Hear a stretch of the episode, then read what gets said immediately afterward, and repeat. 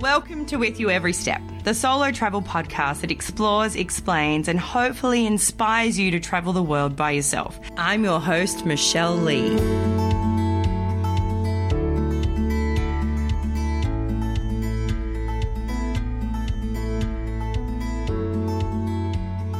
Today on With You Every Step, we get raw.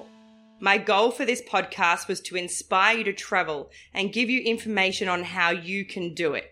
I want to be real and I want to be honest. There is also a dangerous side to traveling alone.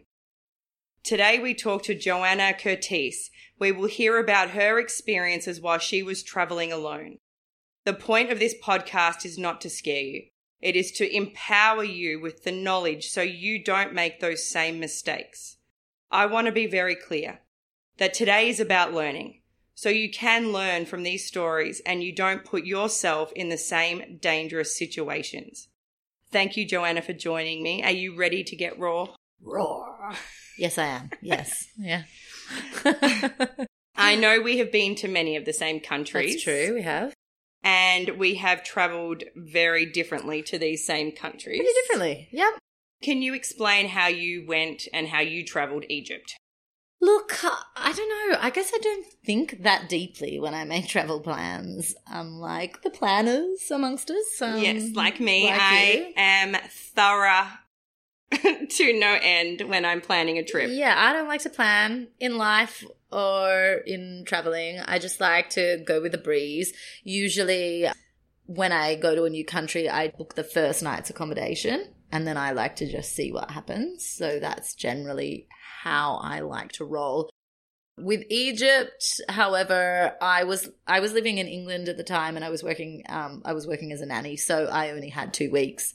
I booked all of my accommodation because I didn't have the time to just kind of But you only But- booked accommodation. yeah. Oh well, I booked a diving trip. I booked a diving course, and then yeah, I only booked accommodation. So you didn't do a tour. No, no, I don't know. I think you know it's interesting. When I was younger, I had this sort of, you know, I want to sort of say kind of an arrogance when it came to tours.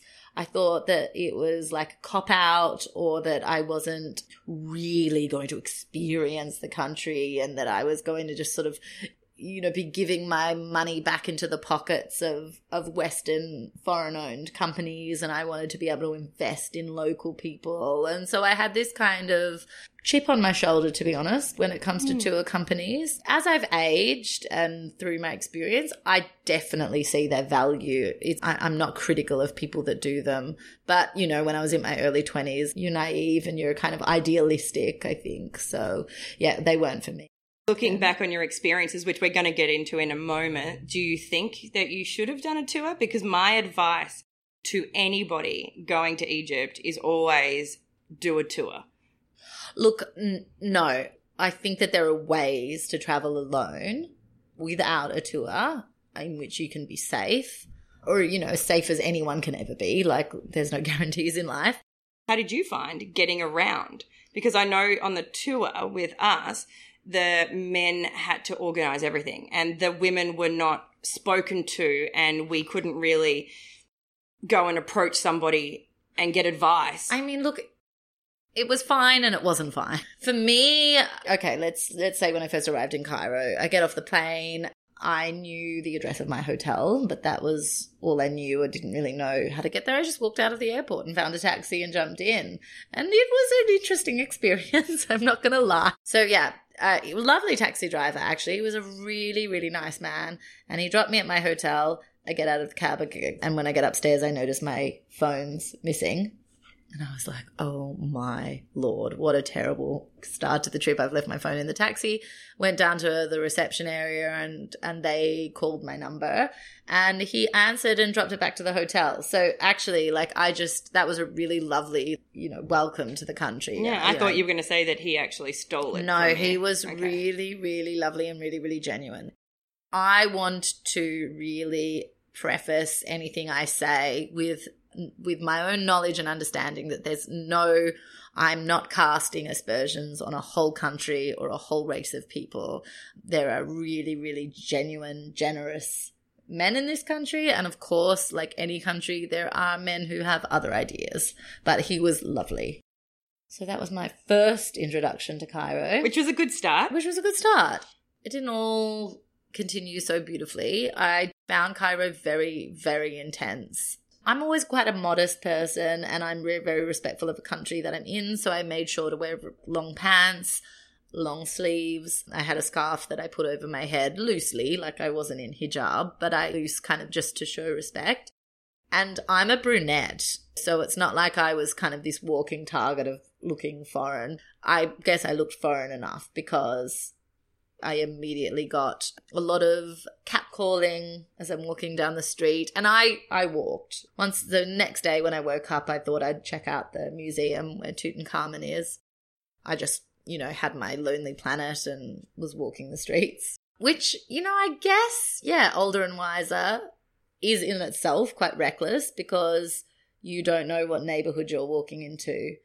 Egypt's not known for gang violence, for example. You don't really know that, do you, as a as a tourist? No, but I find that's in every country and any Mm. new city you go to, you've got to be careful with those things. And I think now Mm. with having the internet and you can research and you can kind of find out what are the more safe Right. neighborhoods. So most of the time, I'm guessing the hotel that you probably stayed in was probably not a bad no. No, it was pretty gross. Yeah, it was pretty gross. okay, I was going to say it was probably a good area, but no, no. look, I I think I thought it would be nice, but you know, found out it was gross.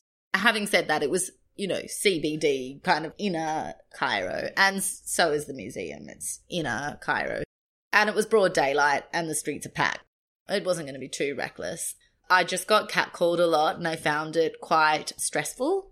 One thing that I really find tiring as a female solo traveler is you always have your guard up. You always have this closed it ends up being like quite a closed heart. It's hard to be open to experiences because you you always got this sort of armor on you, like you know proverbial armor. Mm. Um, See, where I didn't feel like that being right, part of being a in a group of Yeah. people. So you know, as a solo woman, you, you're always kind of fending off.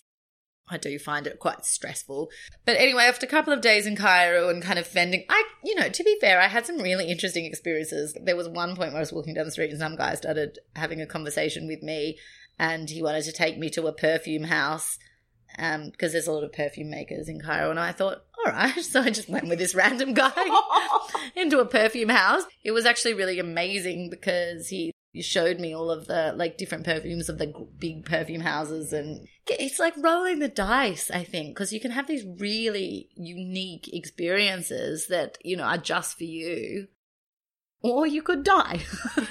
Yeah, and I guess that's the, that is definitely the uh, the point where you have to make a decision on what you're willing I to risk. You know, now I'd probably choose life, but back then I didn't see it as a clear cut choice. I just Yeah. thought, oh, that looks interesting. Yeah, I'll go with you. You know, unless it was like really clearly obvious that the person was had other ideas. I was quite naive back then that I, I took people at their word if they said that they wanted to play cards with me or if they said that they wanted to like take me to a perfume house or they wanted to do you know i believed them um i inherently believed that people were good. And as i've aged i've got a lot more cynical and skeptical about people's agendas. That's a, a good and a really sad thing I Yeah. don't know. Like, there's something really nice about the innocence that I had, and thank goodness I survived to tell the tale. yeah, that that is true. But I also think trusting your gut. Most of the time, I think your gut tells you the right thing. Right.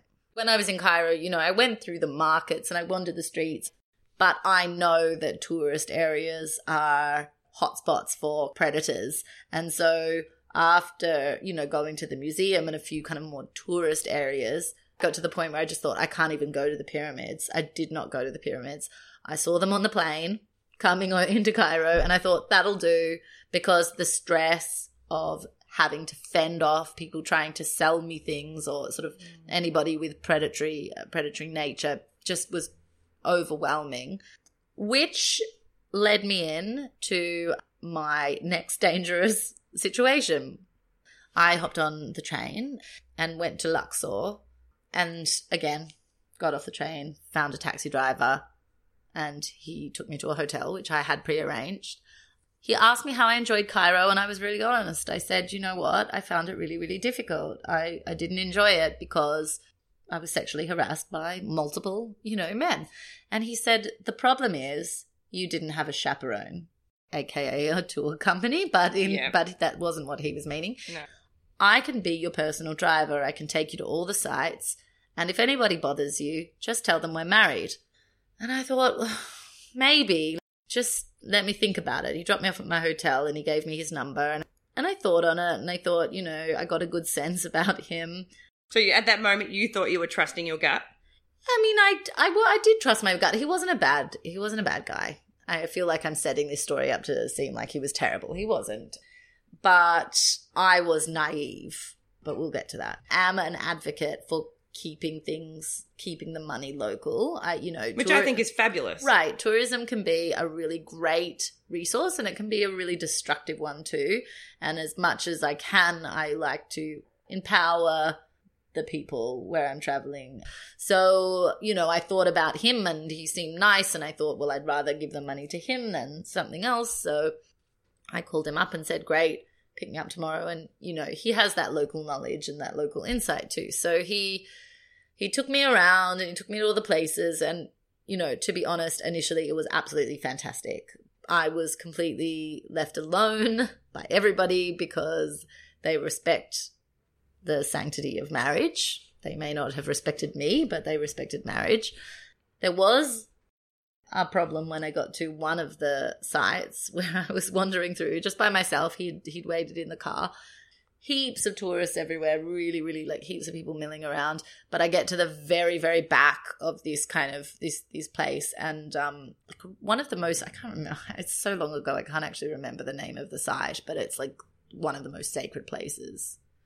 You know, it's a temple, and there was a man with his flaccid willy hanging out of his trousers with a very triumphant, proud look on his face, staring at me. And I, I'm just looking around, there's nobody else there. And, Oh. and by this stage, after my time in Cairo, I'd managed to learn one Arabic phrase, which was behave yourself.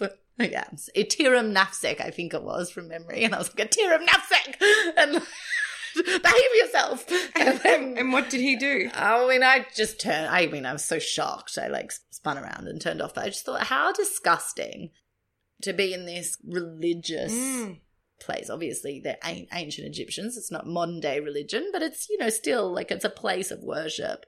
To be out with your junk out, like, and not even erect. Have some pride. Like, put some effort into it. You know, it was just like hanging there, so limp. Just disgusting. It is disgusting. I luckily I did not have any incident, anything close to that. I didn't have anyone flash me any bits while I was in Egypt. But Wow. again, I think that comes down to having people around you and Right. and safety in numbers, I guess. Right, right. And you know, even you having that one person with you. I made a difference. It Made a certainly difference.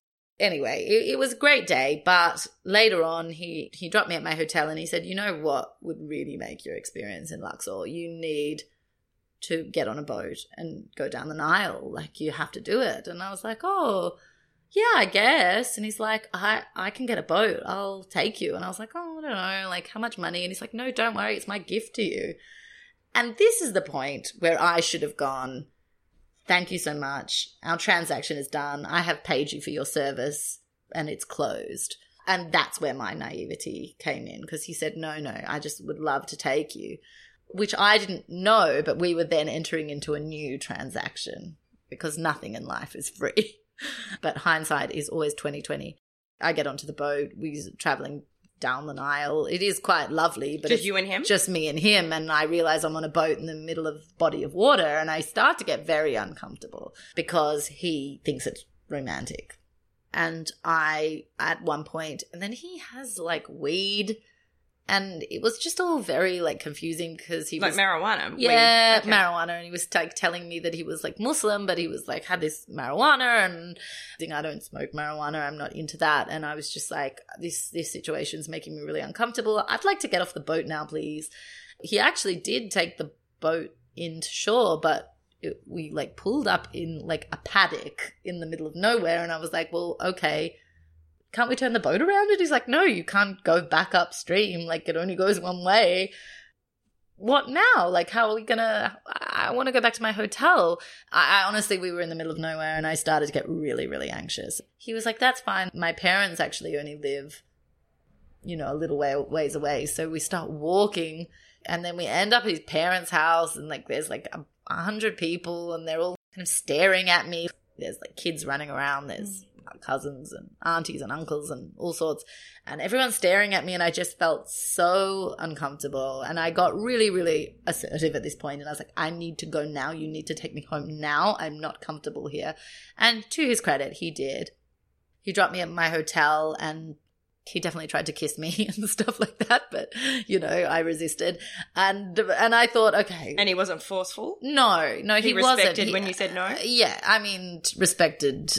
I had to tell him no a few times, but there was nothing to like, a point where you felt very unsafe, though. No, no, okay. no, no. He wasn't. He wasn't a um, bad guy. That's why I started the story. He wasn't a bad guy. What happened afterwards was, you know, he had my phone number and he didn't stop calling me honestly for about at least maybe three or four weeks afterwards because it was when I was back in the UK, I was still receiving phone calls from him saying that he was in love with me. Okay, so that, that was my question. So he actually had feelings towards you? No, he didn't. He's and without sounding cynical, I'm sure he saw some kind of meal ticket we spent one day together. Like, how much feelings can you develop, really?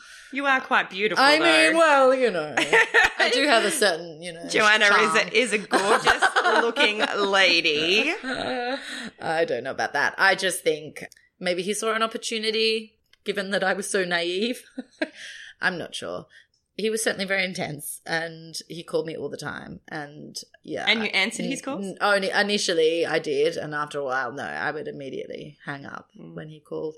So that was sort of sad because it was this lovely experience and then just this sort of sad ending that mm. tainted it. Otherwise i would have said i had a great time in luxor and then finally, I arrive in Dahab, and which is the Sinai Peninsula of Egypt, where all of the scuba diving takes place. And I went there specifically to scuba dive. And as soon as I arrived in the Sinai Peninsula, I immediately felt that I could relax. Having said that, I still got sexually harassed quite a lot, but we, will get to that. I think by and large, it's because it is a, a, a tourist you know, kind of hotspot. It's a diving spot and there are women in bikinis all the time. And so there's kind of a normalized view of that. It's not kind of so shocking. Mm. Yeah, to see a foreigner was a bit more normal. So I our guide safer. loved it when we went to the beach. He's like, "This is the only time I get to see bums," because a lot of the Europeans wear a g-string yeah. bikini, and so he was loving it. yeah, but yeah, no, I had an amazing time in Dahab, and I actually I I'd only booked in to do my um like my normal PADI, but I stayed on and extended to do my ad- advanced. The fishies were so amazing, and the blue hole was awesome, and yeah, I still got like on the way to the airport from Dahab, the taxi driver tried to stick his hands, kiss me with his tongue it was disgusting. I was like, what about me gave you the impression? Sit in the car, he's driving, and then all of a sudden, he's trying to like French kiss me. And I was like, what about this situation made you feel that you were able to do that? I was so shocked. I got so angry with him. But again, it wasn't a situation where, I mean, it's terrible. But once I said, get the F off me, then they did. Yeah. He listened to that. Yeah. Oh, um, that's awful that you had those experiences, though.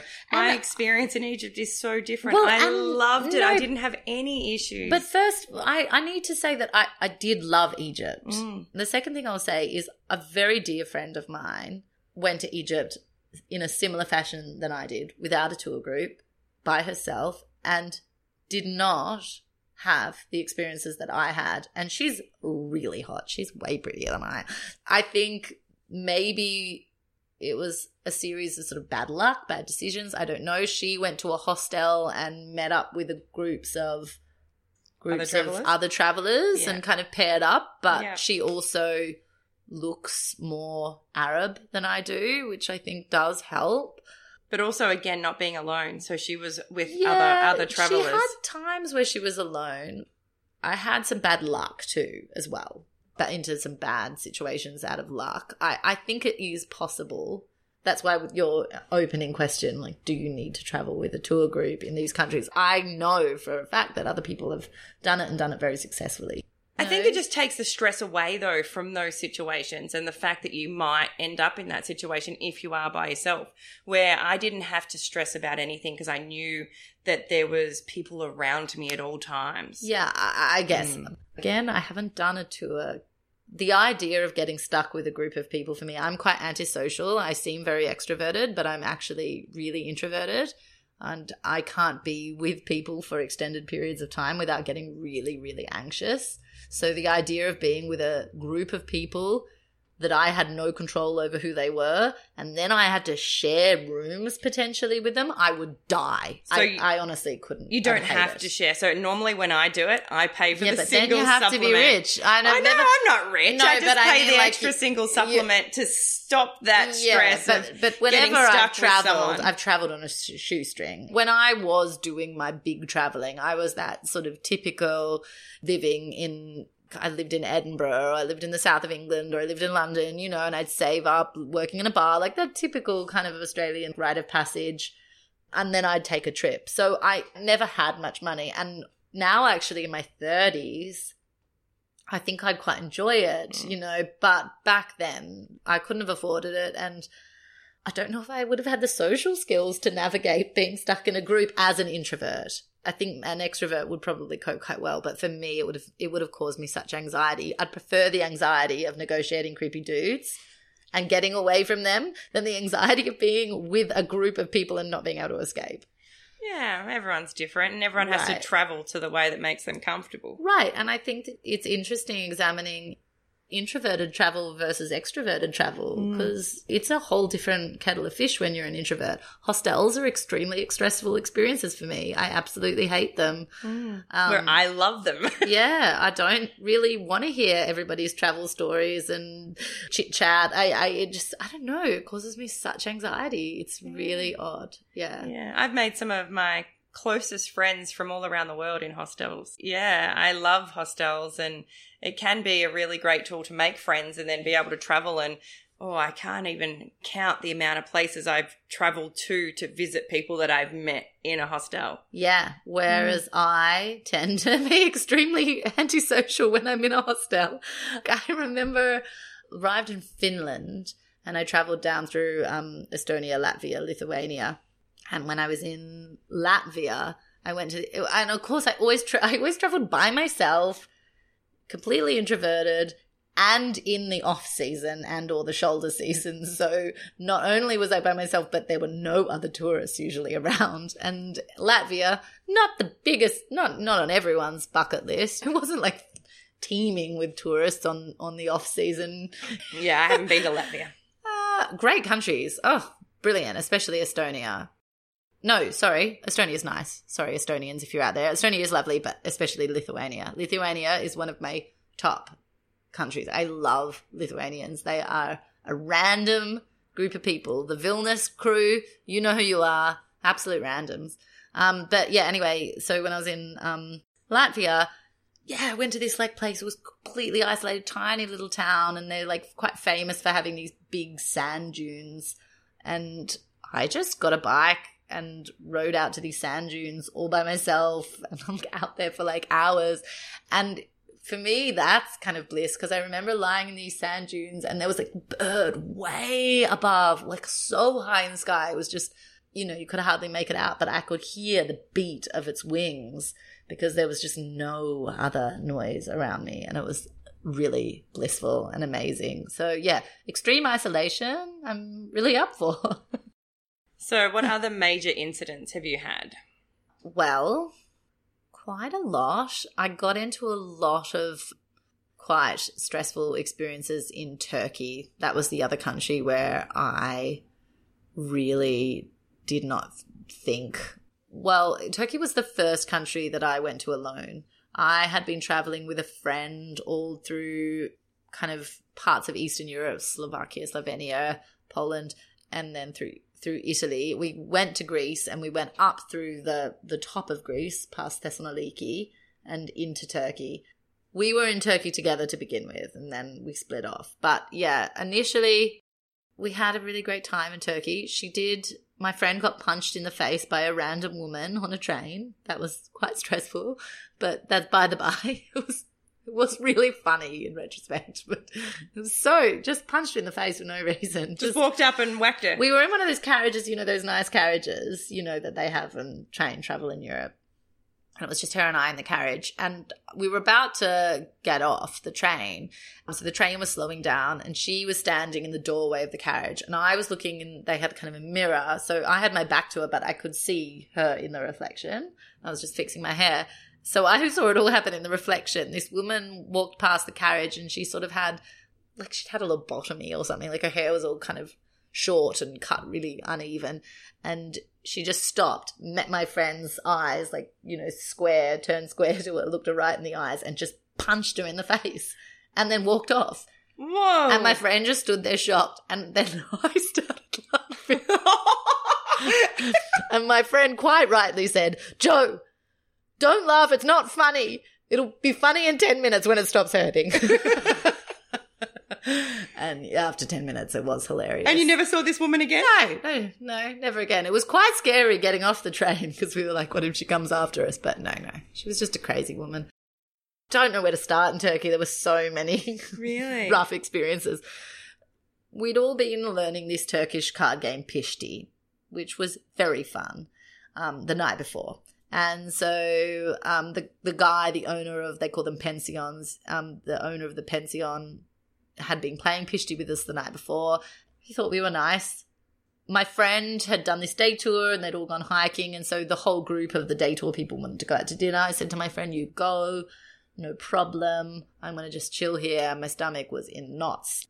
So the owner of the pension, the Pishti guy, was coming in to check on me all the time, and then he's like started to sit by the bed. Then he put his hand on my tummy, and he was like, "Oh, that must really hurt." And then he was rubbing it up and down, and then he tried to put his hands under my top and give me a tummy massage. And I don't know about you, but I'm pretty sure all women feel the same. There is something so intimate about your stomach. I'd rather you touch me on my butt, to be honest, than touch me on my stomach. That is I don't know if it's the womb, I don't know, but it's that is a private place. And so I just was like, that's fine, I need to go to sleep. And he left. So that was like my first creepy. It wasn't terrible, but it was creepy. Next creepy incident was we went to Pamukkale, Pamukkale. This place is known for its hot springs. It's got it's the beautiful kind of calcium deposit place. Gorgeous, stunning, especially in the 70s. Now it's not as nice, but for me it was still amazing.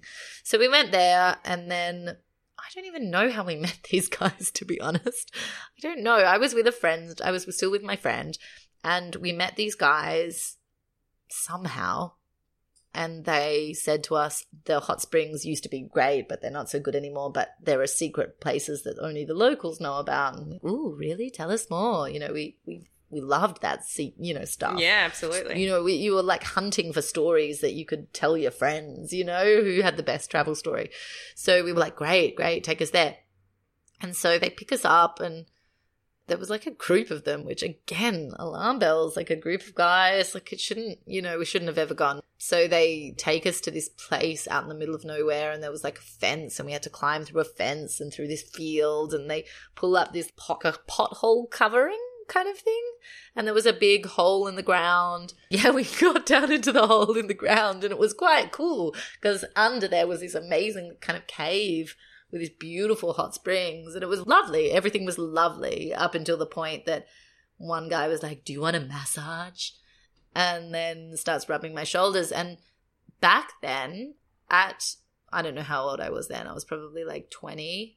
I struggled so hard with wanting to be polite and not knowing where the line was between saying, get your effing hands off me, and going, ah, that's fine, and giggling and laughing it off. And I think a lot of women still struggle with that line. hmm You know, are we being a ball breaker? Are we being a, you know, bitch if we say, you know, Are we jumping too quick? are quick? we jumping too quick? Yeah. I, I, I, I think I still struggle with that. You know, I've been in situations where I thought a guy's hitting on me and then I'm like, oh, I've got a boyfriend. And they're like, who the hell do you think you are? I'm just talking to you. You know, you don't know. Although now I think if a guy said, do you want a massage? I'd be like, no, get your hands off me. But back then I, I just didn't know. I was young and naive. So he starts massaging me and then all of a sudden, yeah, you feel this stiff thing pressing against your, your bum my friend, she did have a boyfriend, and you know, not that that would have made a difference, but she, you know, she immediately was not comfortable in the situation. No, absolutely not. Um, she was just smarter than me, I'd say. she was like, "We need to go," and I was like, "Oh, it's so nice here, Meg. Like, don't be rude," kind of thing, because I didn't. They'd taken was us this here. after you'd felt the? Yeah, yeah. I didn't know. I was very naive. I wasn't a promiscuous teen or adult. I'm still not. And so there was a level of naivety to me. I, I don't know how else to describe it. So my stories, of course, aren't going to be another young woman's stories. I was naive. But anyway, so my friend, yeah, was like, let's get the hell out of here. And I still wasn't like, oh, you know, the guy was like, should we go bowling? And I was like, yeah, do you want to go bowling to my friend? And she's like, Joe, get in the hotel, get out of here. And then we parted ways in the next town and she was going to meet her boyfriend and I wanted to stay in Turkey and she said to me, "Joe, I'm really worried about leaving you. I'm just I don't know if you're going to be safe." She said, "You think that everybody wants to just like get to know you, but they don't. If mm. they ask you if you have a boyfriend, they're not interested in your life story." They have an agenda. So please just say yes, you have a boyfriend. Don't be like, oh, you know, well, I was seeing this guy and then we, they don't care. Just say yes. Okay. Simple. Oh, like, fine. I promise. I promise I'm going to be really good. I'm not going to do anything risky. Can't do the very, very, very next evening. Well, she left in the morning. That was that following evening. I arrive in the next town. I'm just walking along the coast, getting a sense of the area, looking along the beach, and a guy comes up to me with a big leather jacket and he says his name's Elvis, which I think is pretty random for a Turkish man. And I thought he was interesting. So we get chatting and he was really, really nice. We went to dinner, casual, and then mentioned that I liked the Turkish card game Pishti, as previously mentioned. He was like, I love Pishti. And I was like, it's the best game. And he was like, Do you want to go play? I've got cards in my room. And I was like, Okay. Oh, Joe. what a good idea. Suddenly we're in his room and pinned down on the bed. And I don't think he had the intention to sexually assault me. I think that I again, it's not like I was asking for it. Like of course I'm no no woman's ever asking for it, but I in my naivety gave signals or or gave him the feeling that he felt that you know he was able he, he thought you were interested in his he mind thought i was interested in that intense way that men like this i think an average normal well balanced human wouldn't think I can mount her, you know, and pin her to the bed, you know. So, mm. like, I but think pinning was, you to a bed is not a normal. It was way. a little intense. I should have been more clear, and shouldn't have gone to his room. And he shouldn't have thought that it was appropriate to mount a nineteen-year-old traveling by herself. How did you get him off you? I screamed at the top of my lungs, and he was living in that pension. So if he'd have got a bad reputation, he would have been out on it because we were staying in the same. We ended up oh, we were staying in the, the same, same place. place. So I went back to my room, and I was so rattled that I decided to get up at like five a.m. and leave, skip skip the town. I just didn't want to face him for like breakfast in the morning. I just felt too disturbed. Um, Violated. yeah, it was really upsetting. And then in the morning, when I got up to leave, there was a note on my door. Again, you said saying he was in love with me, and he'd never felt that way about anyone. Again, not that special meal ticket because we had known each other for about four hours. I mean, come on. So you are quite lovable. I'm though. not lovable. I've only had one boyfriend, and I'm thirty. How old am I? Thirty four. Am I thirty four? Anyway, I'm something like that. And I've had one relationship, so I'm clearly not that lovable. But I'm a prime target for somebody in who may, might be wanting to make a different life for themselves and sees this person is easily manipulated because she's nice. And I'm trustworthy and I assume the best in people. Anyway, so that was Turkey. there was one more. Tell me. We're here to teach people on what can happen. If I you- mean, it was another penis rubbing incident. Just, but this guy, bless him. Okay, I will say again, I tra- always travel on the shoulder or off season, which is a very savvy trick if you're on a shoestring, but perhaps not the best trick if you're on a shoestring and you're a solo female. Because in these maybe less frequented countries, maybe it would be fine if you were going to Italy or France or Spain. But if you're in a less traveled, well trodden country and you're on the off season and you're by yourself, you may find, as I did, that you get to a quite large pension or hotel or hostel and you're the only person staying in it. Which is really awkward. So that was my experience in a couple of places actually, but this one was particularly uncomfortable because the guy who was very sweet, he looked like a hobbit.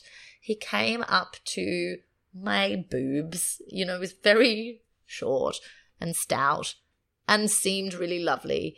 I arrived there and, you know, it's that very personal experience, you know, because it's just you. And it was the month of Ramadan, the holy month of Ramadan. Uh, Um, he, he said to me, you know, I'm going to break fast with my family. It's a really lovely occasion. Would you like to come?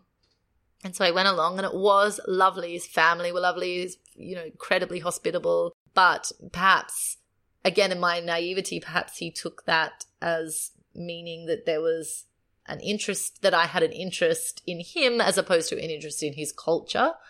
I don't know whether there was something that I did to mislead him or whether he was just intense. I'd say probably he was just intense, but maybe I, you know, there was a bit on my part too. So anyway, we go, we break fast. It's very lovely. And we go back to his pension and we're chatting and I'm telling him about my adventures and blah, blah, blah. And I told him about another guy who had asked me to dance and there wasn't any music. We were talking about our exes and our love life and that sort of thing.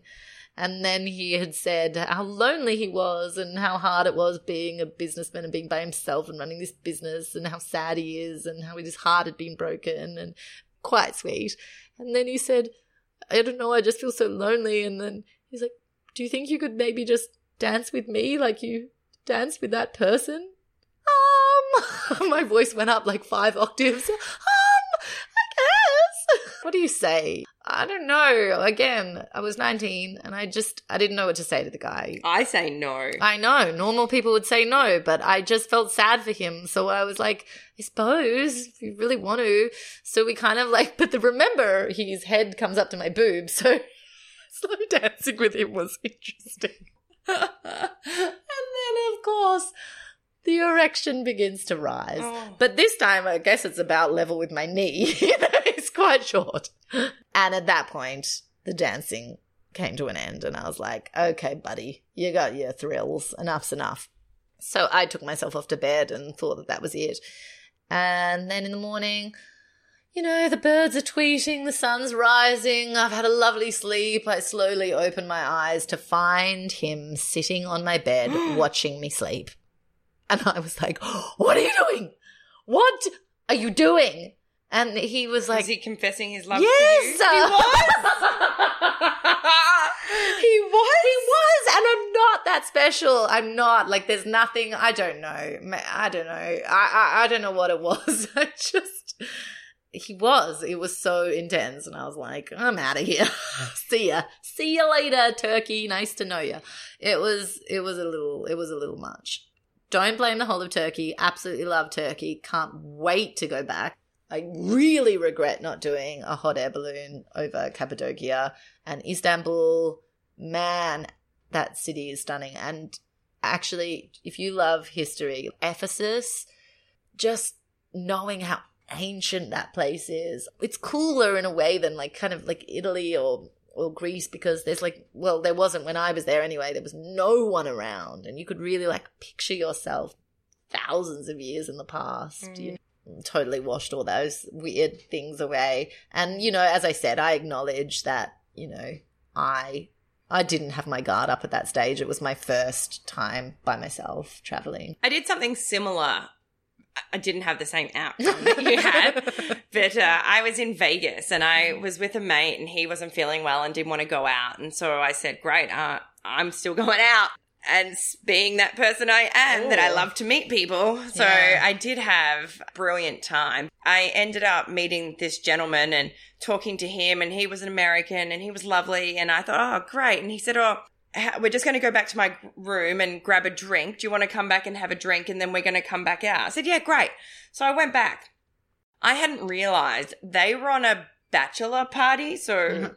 There was a lot of men. Um, We- bachelors. Yeah. Yeah. we get into the room. For some reason, I thought I thought you were going to say bachelorette, like you'd met up with a bunch of women. Oh, I had yeah. done that. I did that the night next night, but Oh, right, this okay. night, well, actually later that day. So I ended up then going into this room, and there was about twenty men. That's frightening. and they were doing coke off the table. Yeah. And I thought, what am I doing? I Yeah. have just put myself in the most dangerous situation.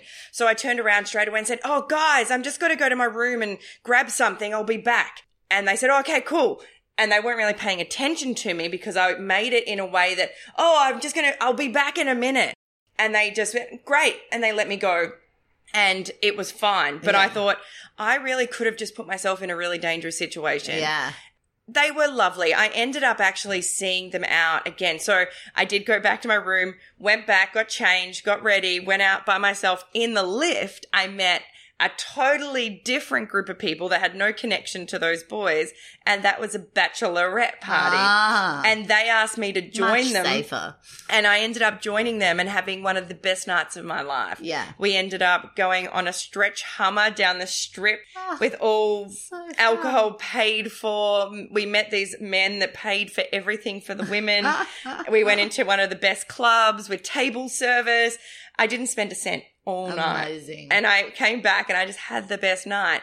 But the next day I did meet the same guy that I had gone to the room with and he took me out for dinner and we had a great time. right. And he was not, he did not put anything on me Right. that he shouldn't have. Right. And he didn't do anything that was inappropriate. It was actually just really lovely. But I think I am very good at setting the standard yeah. and making sure they know where the line is. Yeah, whereas me, when I was young, I I I, de- I, ter- I gave it the name the pity pash, where I would pit pashing in Australia. If these are any international listeners, pashing in Australia is like Making out. making out, French kissing, you know, using your tongues.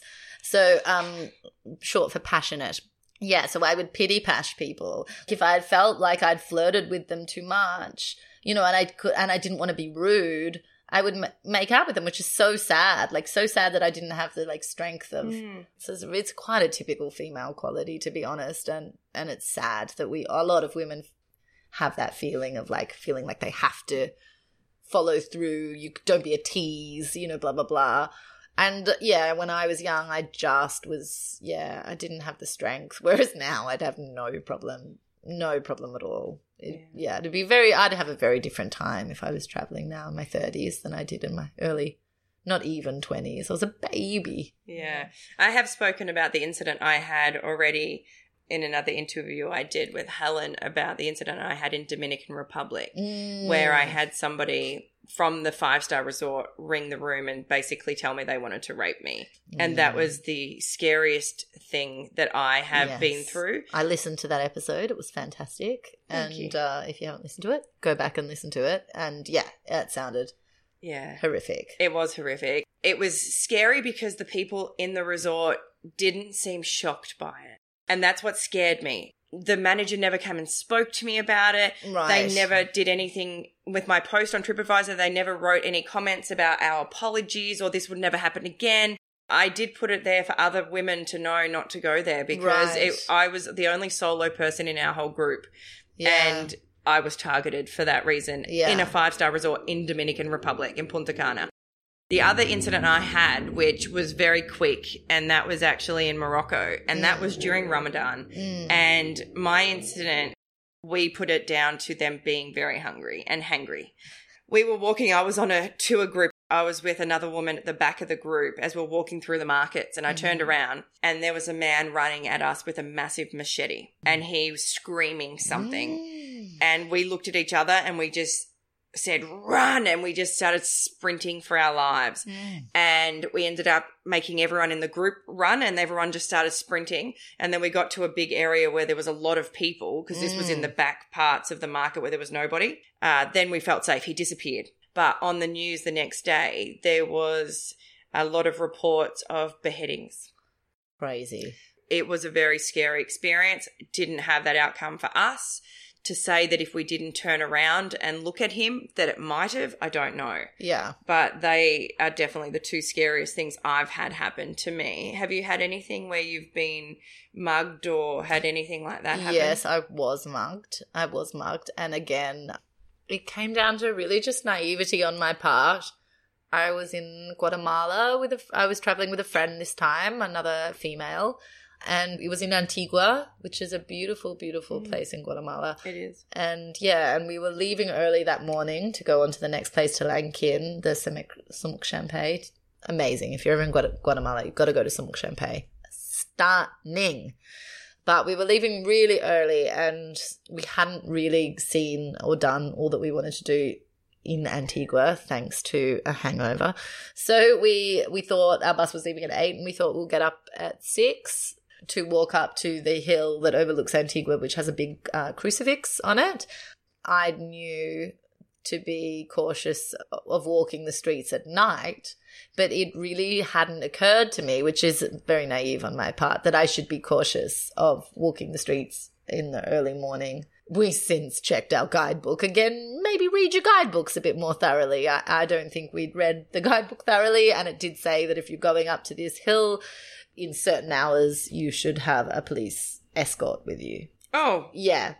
We walk up the hill, we get to the top of the hill, everything's fine, no problems. Looking out over the beautiful vista, taking some photos, and I had my back facing out to the view, and my friend was facing me, looking up further up the hill. And she said to me, Oh, those guys look dodgy. I didn't even turn around to check what she was saying. Just, she sounded calm and dodgy. I just thought she meant kind of a bit weird, not Mm. dangerous. Within a few seconds, the hair on my arms stood up and I could just feel that somebody was coming towards me. Then my friend started screaming, Joe, Joe, turn around, turn around. And I quickly turn around and see a man charging to me with a knife. And another man comes out of the bushes and he has a knife and a pair of bolt cutters. I mean, they started speaking to us in Spanish, but we could we could read between the lines. You know, give me all your stuff.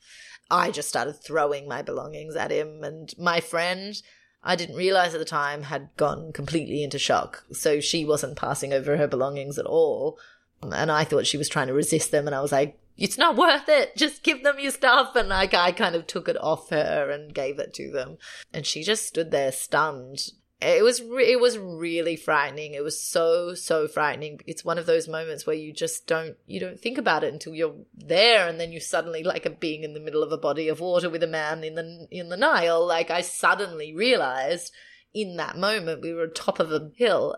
There's nobody around to hear us. Thank our lucky stars. All they wanted were our possessions and nothing more so once they had everything they'd sort of stripped us of all our belongings they kind of gestured for us to run and we just ran for our lives. It was really really really frightening. Could have been worse. It could have been a lot worse. And hopefully those men took our belongings and used it to feed their family because it's disgusting. Disparage of wealth in Guatemala. The rich are extremely rich and that is not even a 1%. A tiny proportion of the rich are so rich, and the rest of the people are completely living in just the most abject poverty. So I, I like to view it as a donation to the local community. I loved Guatemala. I, I thought mean, it it's was a really beautiful country. amazing. And again, I had done a tour. I was by myself, but I joined a tour because I, I went started in Mexico and went through all of Mexico, Mm. Guatemala, Belize. yeah. I had researched and knew that it wasn't the safest for me to be by myself in those Yeah. places. And doing a tour was great. Again, our tour guide, there were certain places in Guatemala where he gave us a curfew at night and said, Mm. You're not allowed to go outside our hotel at this time. Yeah.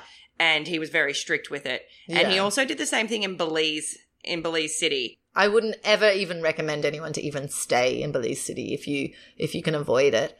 As soon as you would fly in, get out of the city. Yeah. But I again I didn't realize that when I arrived in Belize City. We'd just been mugged in Guatemala and we're walking up this street and my friend's like, I don't feel comfortable and I'm like, I'm sure it'll be fine. And then she said, Joe, I don't feel comfortable. And considering, you know, we'd had this traumatic experience, I was like, okay, that's fine. Afterwards, having lived in Belize for several years, I now know that we walked into a pretty dangerous street and there is extreme gang violence in that area and you can be in the wrong place in the wrong time, you know, just like that. So, yeah, I think, as you say, researching the country is really, really important and, and local knowledge in those areas are, is again very, very important. And I also think if you wouldn't do it at home, don't do it when you're traveling. And like, you know, I wouldn't at oh. home meet a guy and go back to a, a hotel room No, I with him. no. And I don't know why I did it then. I would never do it again. I have learnt from that. Not that, like I said, I ended up catching up with him and he was a beautiful man and nothing might have ever happened. Right. But I don't ever want to put myself in a situation where it possibly could happen. And I wouldn't do it at home. So why would I do it while I'm traveling? Right. Maybe the first thing you should do when you arrive into a new town, if there's a tourist information, go chat to them and say, hey, listen, I'm a solo female or I'm a solo male as well. Like, I'm traveling by myself. I've just arrived here. Is there anywhere I should avoid? Is there anything I should know? You could go into the local police station as well. You can absolutely do it by yourself and you can do it on a sh- shoestring. Mm. But Don't get me wrong, I do Um, travel by myself without doing tours. Mm. There's certain countries that I won't do that. yeah. And those countries that I've mentioned are countries that I personally wouldn't go by myself. yeah. But other Europe, I never do a tour through No. Europe. Asia, I never do a tour through Asia. So there's certain Right. places that I don't do tours, but there's certain guess- countries personally that I feel safer knowing that I don't have those stresses. Yeah, of course. A lot of hostels hire backpackers to work in them. That's true. They are the best people to talk to. That's very true. they will give you the best advice. Yeah. Yeah. Some of them can be creepy though, as, I learned in yes. Scotland, but you know, again, I'm not saying I was asking for it, but I think that there was some like when you're naive and you don't know who you are as a woman or as a person, you do have a kind of a giant target on your back. Vulnerability is extremely alluring to a predator. So, you know, Mhm. they can sense it, they can sniff it. If you are one of those more passive, you know, I'm not passive, but I, I I'm a people pleaser and I like to be nice and polite. And if you are one of those people pleasing human beings, you better make sure if you're going to venture out on those trips that you know you're grounded, you know who you are. They can sniff you out. Yeah. They'll sniff or, you or you, I think, is it also the way you hold yourself? Do you think? No, no, I think that there's um I don't know. I think there's an element of just I don't know. I seriously think it's like the like the, the in the wild. I think it's like the animal kingdom. The instinct. You know, They I think the smell it, predator yeah. has a certain instinct and they can they can sense the ones that are easy easily manipulated. Hmm. Well, thank you for joining me today and talking to everybody and giving them the insight of the stories that you've been telling us about. Because I know, you know, we have laughed a little bit through this, but there has been times where I can see your face and I can see the memories coming back to you and it's not as easy to recall these kinds of things as it Hmm. might sound. So thank you so much for sharing. Hash, hashtag me too. Yeah. No, Yeah. yeah. Totally. Uh, yeah. No, it, it's definitely, um, you know, it's like sad in a way Mm. to reflect on my younger self. I, I see her almost as a different person and feel sad that she had to go through those experiences. And I think if there are any women out there that just go for it, then then do it. You can do it. You you can be completely independent and and do whatever you want. But yeah, just be a little wiser than me. And you know, thank God for the internet. Yeah, Yeah. absolutely. Research, research, research. That's what I live by. Yeah. Well, thanks, Joe. Thank you. Thanks for having me. Thanks for listening to With You Every Step, hosted by Michelle Lee. We do hope you enjoyed listening, and if you did, make sure you tell everybody. If you didn't, nobody likes a Debbie Downer. Please subscribe to get up to date with our latest releases and give us a thumbs up on our social media at With You Every Step. We love to hear from you. If you have any questions or inquiries, please email us at michelle at michellelee.com or head to the Contact Us page at our website, michellelee.com. That's also where you'll find all our blogs mentioned in the podcast. We love to hear from you, and if we have inspired you to travel, thanks for listening. Love life and adventure on.